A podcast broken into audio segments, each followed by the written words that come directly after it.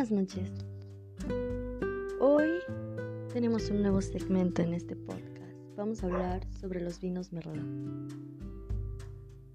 Específicamente sobre este tipo de vino tinto.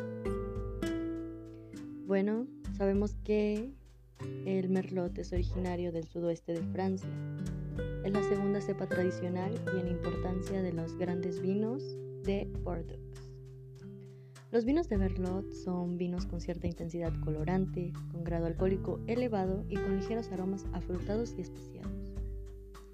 Es parecido al Cabernet Sauvignon, pero es menos tánica, por lo que da vinos más livianos para beber, más jugosos y que maduran pronto, que de algún modo parecen más dulces, el merlot se puede considerar una cepa tinta de calidad aceptable. A la merlot siempre se le ha considerado como una uva suplementaria para mezclarla con el cabernet sauvignon. Se logra un bivarietal excelente, ya que uno aporta suavidad y carnosidad y al otro estructura. En menor medida se mezcla con, eh, con la cabernet franc. Hay dos teorías sobre el origen de la palabra que dan nombre a esta variedad. Una viene del dialecto bordelés, en el que el merlot quiere decir petit oisineur, es decir, pequeña ave negra, lo cual da gran sentido ya que sabemos que el Cabernet Sauvignon es de un sabor rubí muy fuerte, muy marcado. El merlot es la primera uva de la temporada, ese momento en que los mirlos atacan las cepas para alimentarse. La otra teoría asocia el color del plumaje del mirlo con el azul negruzco de las bayas de la cepa. De vista, el merlot presenta un color rubí intenso, como les estaba mencionando hace un momento, con tintes violáceos y depende de la zona de elaboración. Los merlot de guarda suelen ser más oscuros que los jóvenes. Olfato. El merlot tiene como aromas principales la casis, rosellas, moras u otros frutos rojos. También el pimiento dulce, el humo, la guinda, la violeta, además de trufas y el cuero. Sabores.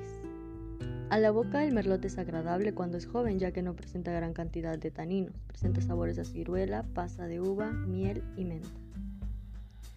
Maduración. El merlot puede beberse joven, incluso recién elaborado. No precisan envejecimiento en botella, aunque su maduración puede mejorarlos y volverlos más complejos.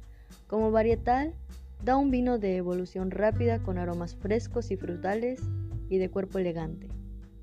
Para consumirlo como vino tinto joven o como vino joven, con un ligero paso de pocos meses para barrica de roble. En, en, maridajes, el merlot es ideal para acompañar con platos con legumbres, frutos secos, verduras asadas, carnes de caza como pato, bizcacha, conejo, pescado en salsa, estofados o guisos livianos, arroz, quesos semiduros como postre con membrillos.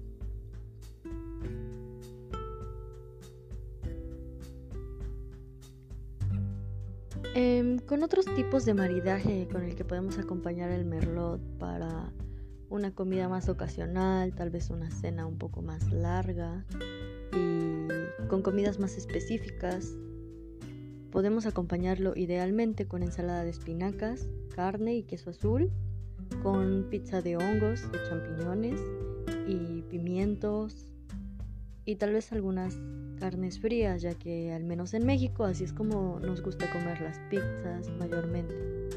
Con hamburguesa de cerdo y salsa barbecue, con pollo empanizado, preparaciones con quesos fuertes y suaves, quesadillas de carne y pasta en salsa a la marinera. Estos acompañamientos son ideales ya que el vino presenta sabores fuertes. Para especificar un poco más del tipo de sabores y de olores, le he pedido de ayuda a un invitado que nos dé un pequeño resumen de lo que pudo experimentar con los diferentes sabores y, aromas eh, con respecto al vino y la pizza. La pizza eh, de denominación pizza especial eh, artesanal fue elaborada con, como mencioné, pimientos, champiñones, carnes frías como jamón de pavo y salchicha de pavo también. Cabe mencionar que este vino lo compré en el Oxxo, se llama Merlot Concha y Toro. Y la pizza era de origen artesanal. Y mi invitado especial está justo aquí. Se va a presentar con ustedes ahora. Hola, ¿qué tal? Mi nombre es Javier. Cabe mencionar que em, esta va a ser una reseña por parte de mi invitado especial con cero palabras técnicas y de una forma muy natural para que también todos tengamos esta apertura a que no debemos de tenerle miedo a probar con vinos las diferentes variedades de comidas mexicanas porque pueden salir sabores muy frescos, muy ricos y nunca está de más experimentar cosas nuevas.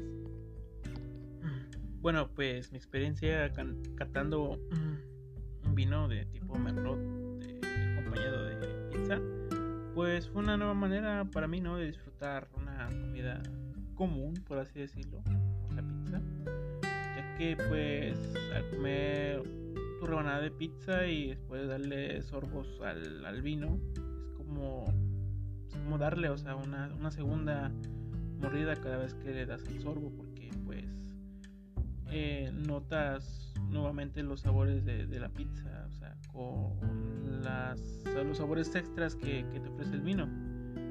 Eh, yo al, al, probarlo degusté sabores tipo mm, arándanos, eh, no sé si ciruelas y eso, pero bueno, eran sabores bastante ácidos, pero agradables al paladar. Y los olores, pues también noté frambuesas, obviamente las ciruelas, arándanos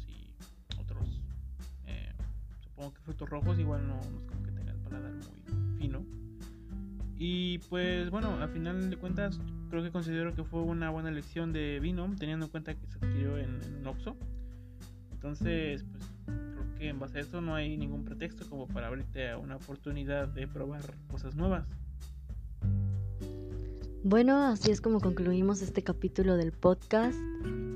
Como pueden ver, cualquiera puede disfrutar y degustar de un buen vino Em, pueden invitar a sus amigos, pueden probarlo primero ustedes a ver si les gusta. Por ejemplo, yo sabía qué elección de vino hacer para acompañar el tipo de pizza que íbamos a pedir. Entonces podrían informarse en internet, como yo lo hice, o preguntarle a alguien, no sé, algún chef que tengan cercano o a alguien a quien, quien simplemente disfrute de los vinos para que les den unos cuantos tips y poder abrirnos a estas nuevas experiencias, como ya hemos mencionado. Me despido de ustedes, buenas noches.